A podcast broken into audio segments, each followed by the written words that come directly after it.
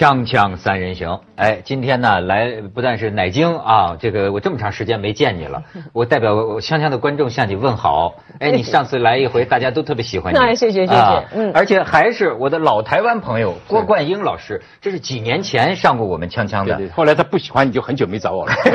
真会说话。那个时候，哎，郭老师那时候给我们讲二二八，讲张学良。我说这么久没向他问候了哈，这么多年在台湾您都干什么？他说我现在在台湾是反毒。反反毒促统大业啊，是这么一个人物，而且这个郭老师平平平常出言呢都是骨骼清奇的，今天大家可以领略。但是呢，这个事情一点都不轻松。呃呃，实际上我发现呢，它很沉重，而且呢，在今天的这个大陆啊，你知道网络社会的新闻有一个生态叫反转。反转。今天我们发现啊，这个什么事情后来剧情都有反转。嗯。那天我们在聊的时候，我跟大家。曾经讲过，我说呢，我们有一位嘉宾郭冠英先生，他呢给我们发来，他托我们的导演，我们导演发来一个一个信息，就说对于这个房思琪的这个这个小说啊，也就是说这个作者林奕涵，他的一些事情不要那么着急的去表态，不要那么着急的去愤怒，包括对这个补习班的那个老师陈星，因为他说呢，这个事情小说里的情节和事实上的情节，据郭老师讲。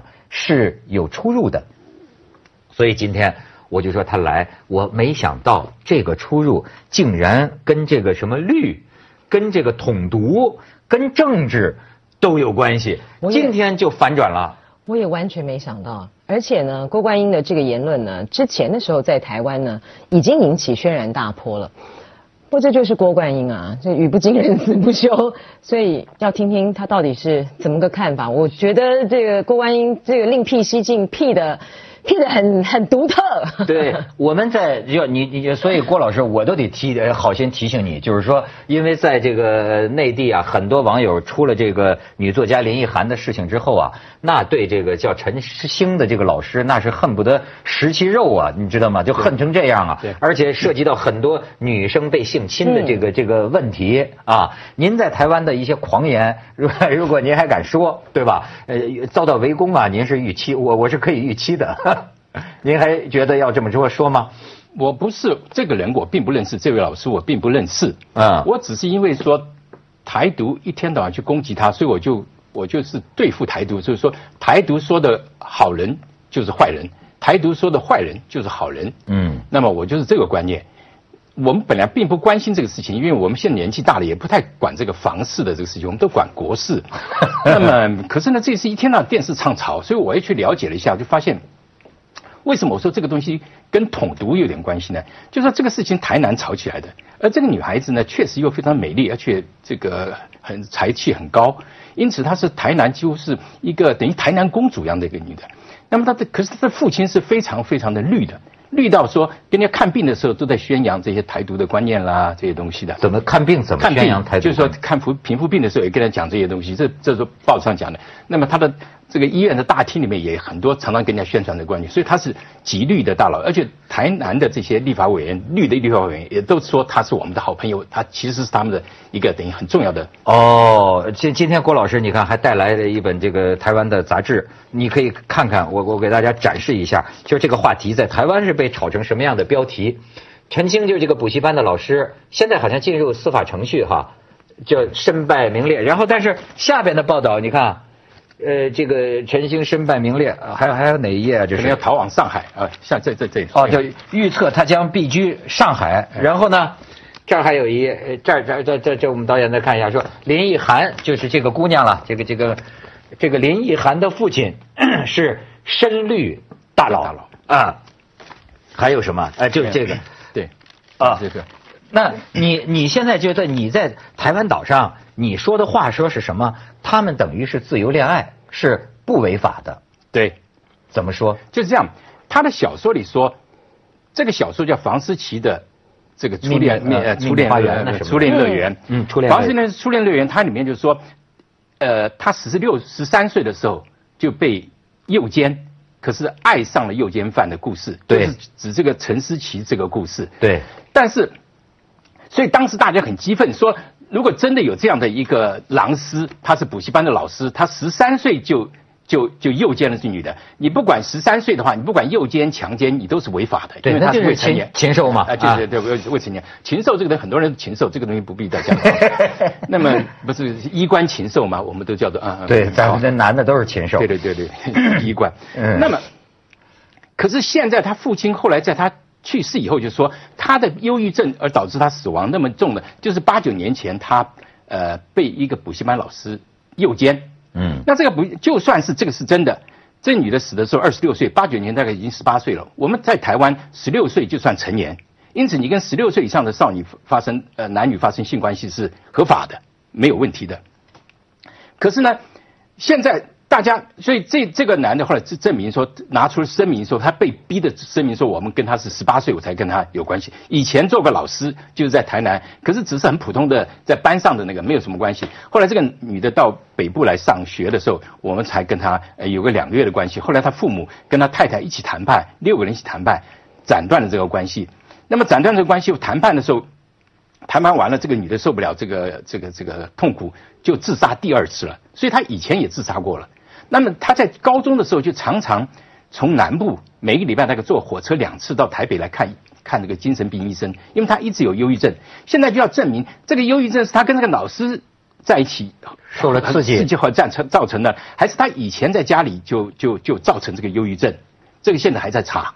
可是关键是说，因为他的父母啊，在一开始第一时间的时候，因为当呃很不幸的这个自杀以后呢，他父母在发的声明里面，他就没有说呃这个是什么性侵啊什么，他就说是诱奸啊，所以呢，大家才会把后面的那个事情呢，就一直不断的刨，一直不断的刨刨出来说到底发生了些什么事情。可是郭冠英太这个。就算是诱奸吧，或者是说你认为他们呃发生了这个有更亲一步亲近的关系了之后，是在他们合法之后啊，成年了这个之后，这跟统独有什么关系啊？这个也太这个扯得也太远了吧？你你如果说今天他不是一个呃来自于独派家庭的呃这样子的一个女作家，难道难道这件事情就你认为她就可以她就可以被接受吗？那个诚心的被批判就可以被接受吗？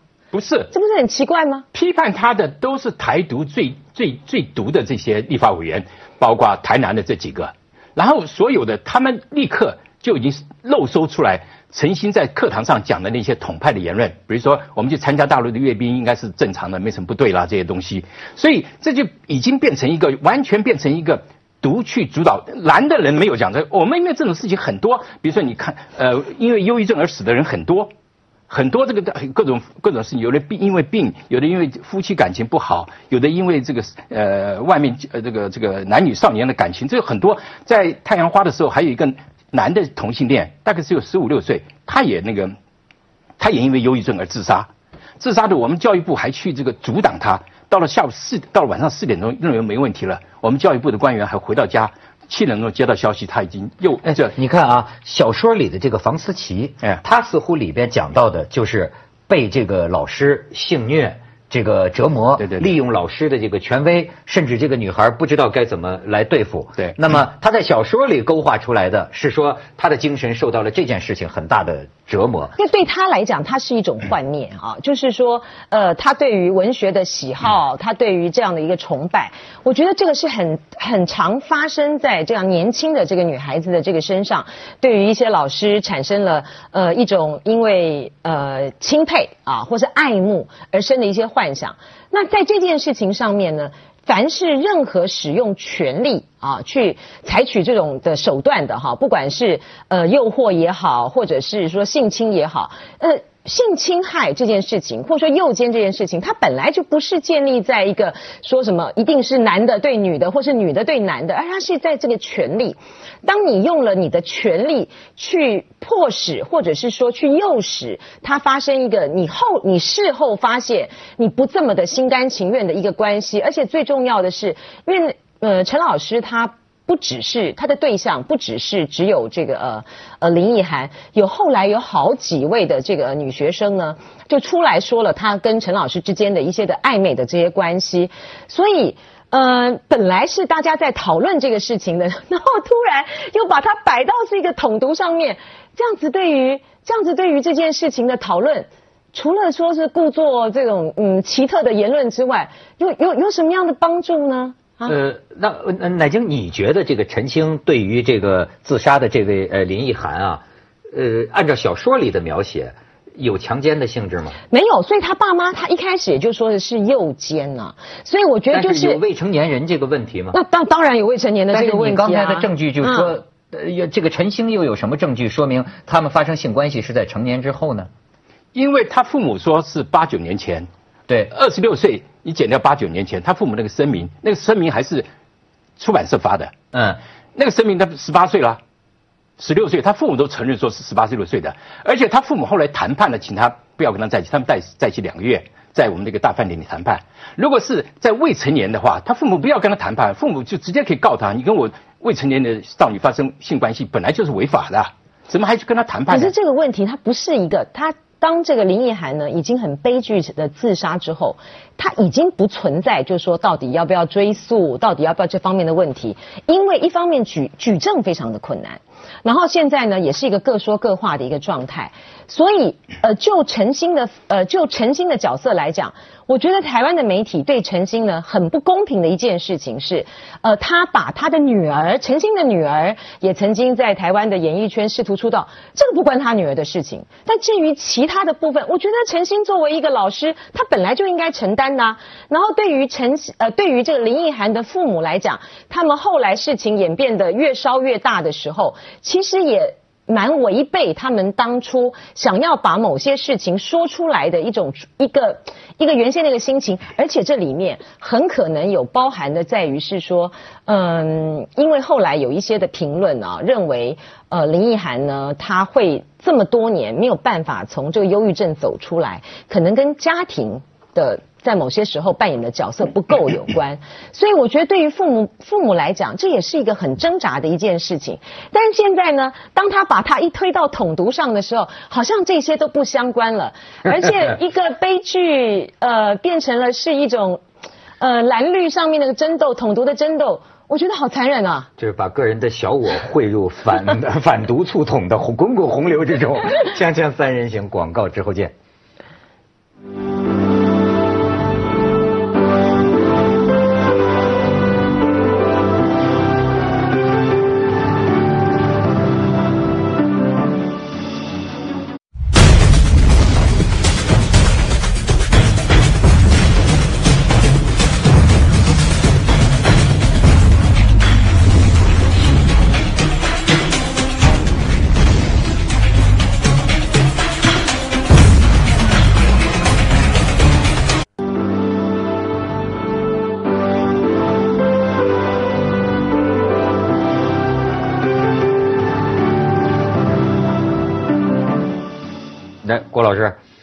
怎么说？这当然是跟统独有关系。就算我们不跳出统独，我为什么会对事情关切？是因为最先的时候，台南的这个台独的立委说，这个陈新搞出这个事情来，他的背后其实马英九应该负责。我 我喜欢这么聊。他说马英九为什么负责？因为这么坏的一个狼师啊。他后来成立一个叫日创这个什么文化公司，拿了我们很多政府的标案，所以搞了两三亿的家产。而且他是台湾最有名的补习班的国文老师，所以每年的薪水收入大概有上千万台币。因此，这位呃台独的这些立委就说：“你看，我们一定要追究到底。他拿这么多标案，那都是马政府给他的。”所以这个马政府要负责嘛？马政府就是因为他懒呐，是什么？所以就给他。你看他讲这么多懒的话，所以这个这个女的死亡，马政府要负责。我在电视听到这个话，哎，怎么有这样的这个推论呢？我才去那个，是他们先把他往往统独推，我才说你要往统独推，那我就跟你往统独推啊。我真是现在了解到台湾的泛政治性，现在这太离谱了，而且就是你说的叫匪夷所思啊。而且那个呃，事实上他那个因为。当时在在提出来这个时候，我就觉得很奇怪。我想说，这个陈老师呢，他怎么这么有本事啊？成立一个其实不大的一个公司，六百多万。对，然后呢，但是呢，他们在那个很多很多哦很多官方的那个标案呢，他们都拿得到。而且事实上，他拿的那个标案没有纯粹都在都在马政府哎，对，而且因为他有的时候也有点对，而且他有很多的是地方政府的标案，他很多地方政府的标案他都拿得到。那地方政府又不是都是都是国民党执政的，而而且 这一点呢，这点呢，媒体呢倒还是有点良心的，就在于是说，台湾的媒体呢常常都会乱报，可是呢，就把他成的一些的案子啊，就拿出来让大家看，哎，他是做的什么样做，哎，其实真的还做的不错，有一些活动上面做东西，其实都还不错。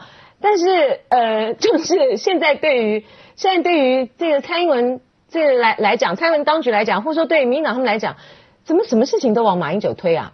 讲到这个陈呃林奕涵的这件事情啊，真的，我今天要不是因为是是文涛，说是郭冠英老朋友到到到到香港来了啊，我真的很很不忍心谈这个案子啊，因为呢，他牵扯到的事情实在是太复杂了，而且不是当事人，不是父母，不是他，他在这个陈星，他在陈星之后。他也有过爱情啊，也有过结婚了，也有过对这些的过很很很丰富的一些的呃情感上面的波折和人生，呃，而终究呢走到这样子的一个悲剧的一个结果，就我觉得外人是真的说不清的啊。而且因为呃林奕涵在生前的时候呢，他在接受一些访问的时候，他讲到他自己呃在饱受这种精神忧郁症的这个折磨的时候，嗯。我觉得这件事情让像我这样子的一个人，我会觉得很悲哀的一个地方在于是，所有的社会的机制它都是无效的。他并不是没有接受，他并不是没有接受精神治治一个礼拜两次。对，而且他并不是住入精神病院。是他并不是生在一个冷漠的家庭里面，都不是。可是，一切的事情都无效。对，不是？我觉得我当然是个外行啊，但是我觉得他的那个什么心理医生靠谱不靠谱啊？郑天说你经历了一个核爆，对，你经历了越战。集中营跟跟心理跟心理病人是能这么聊天的吗？可是我们也不知道，我们也不晓得，因为那个是林奕涵的讲述啊。他们的医生在精神病的医生中间有分析你的性格，其实真的越战症候群，你这个是集中营症候群，他们都有分析的，精神病里面都有的。所以他一看你这种反应然后怎么，他就可以告诉你是属于怎么怎么。这个东西没有错，只是我现在跟你讲，这个女的一再强调说我不是房思琪。不要对号入座，他自己讲的，这第一点。第二点，他那个故事里面，因为他已经有忧郁症，所以那个故事里面不就是不能凭一个小说。我没有对这个，我只是说要无罪推论。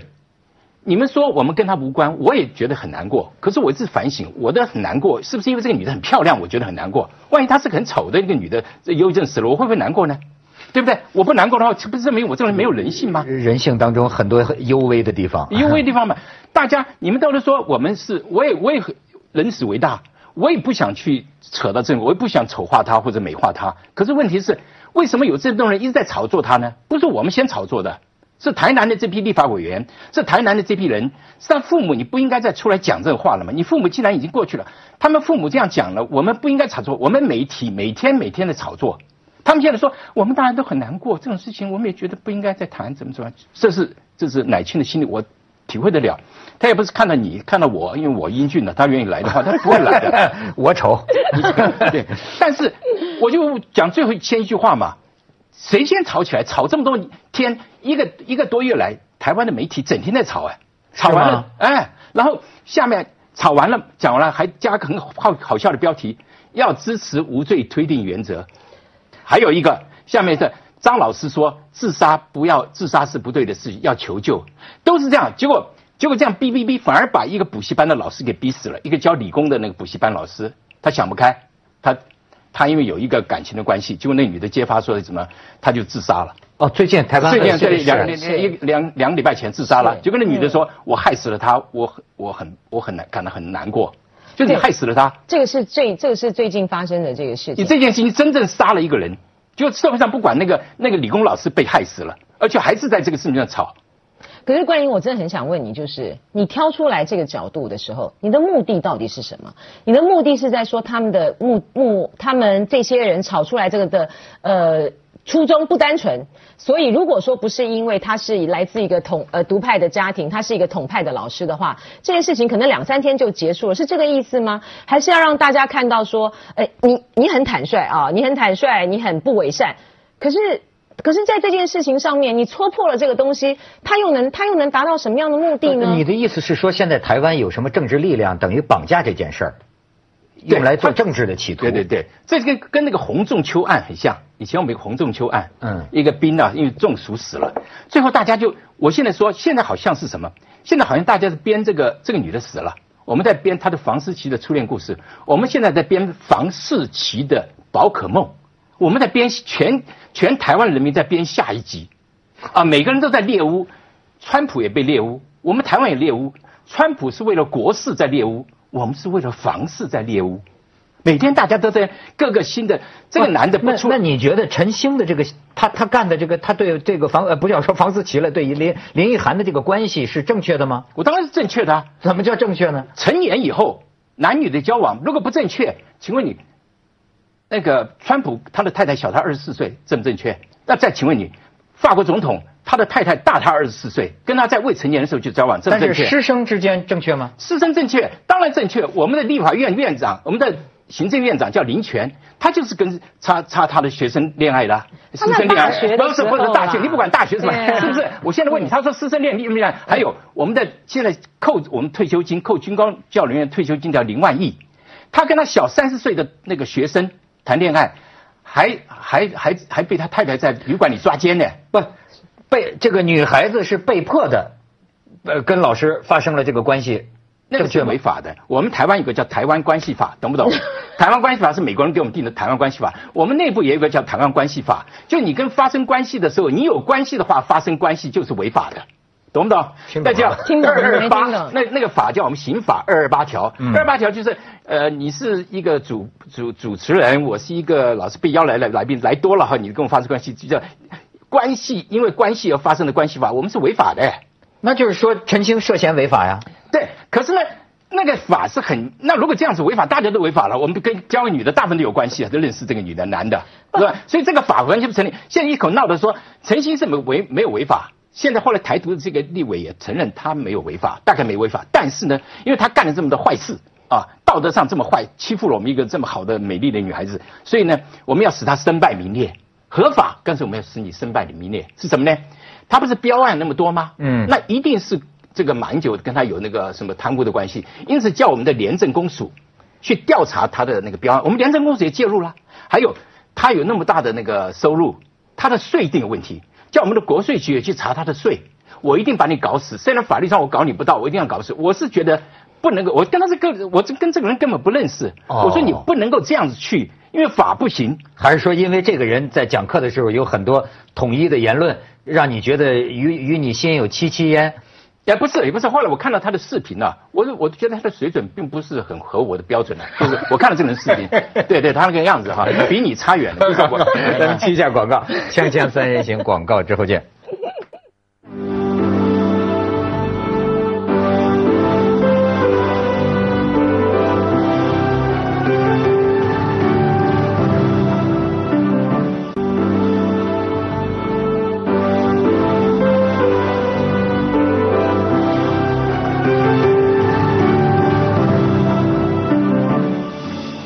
郭老师刚才广告时候说的话还敢说吗？不敢，不敢，不敢。也有也有郭冠英不敢的事。对对对，他是话糙理，呃，有的时候也是话糙理不糙。但是你看，我们大陆有一句话呀，就叫叫叫以事实为依据，以法律为准绳。哎。我现在觉得这个话扯得有点远，就是你说到最本质的这个地方啊，这个案子实际要办很难办，很难办，因为人死了，对，你不能拿小说当证据，对，这个是个关键的问题。所以其实他现在已经不是在说追究法律责任了，而是在这个关于刚才提到的那个政治追杀的部分啊，我就很好奇，你会不会有点呃自己在过去的时候。被这个呃绿营追杀，所以现在呢要出来为像陈星这样子的人来讨公道的这样的情绪在哈。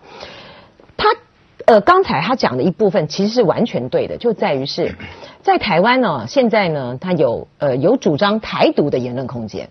他没有主张统一的言论空间，然后凡是呢，任何呢，呃，被偏向于就是有点不管是大中国情节的，或者是统派的，他会把你呢，就是祖宗祖宗八代呢过去的这些言论呢，就找找出来啊，然后来这是鞭尸一番啊。可是呢。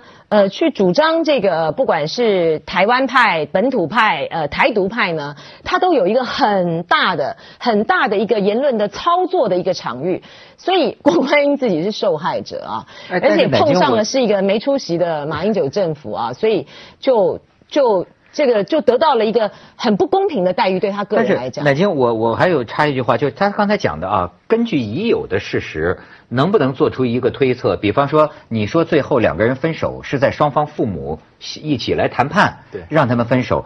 但实际上的情节有没有可能，这个林奕涵跟陈星啊，后来算是一种婚外恋的关系？他们，而且他不愿意分开，是不是真的就爱上这个老师了？他事实上是这样。就是他们的确是婚外恋的关系，然后父母要求他们必须。而且因为后来写的有一些的揭揭发的一些，对，他还写了七个我爱你我爱你，把那个张悬的一个一个歌都抄来给这个老师，这老师拿出证据出来，结果台队就说死无对证。而且因为后来因为大家在这个话题上面不罢休哈，所以媒体的报道越来越多，还包括说什么当初双呃父母啊林奕涵，然后跟父母还有跟这个。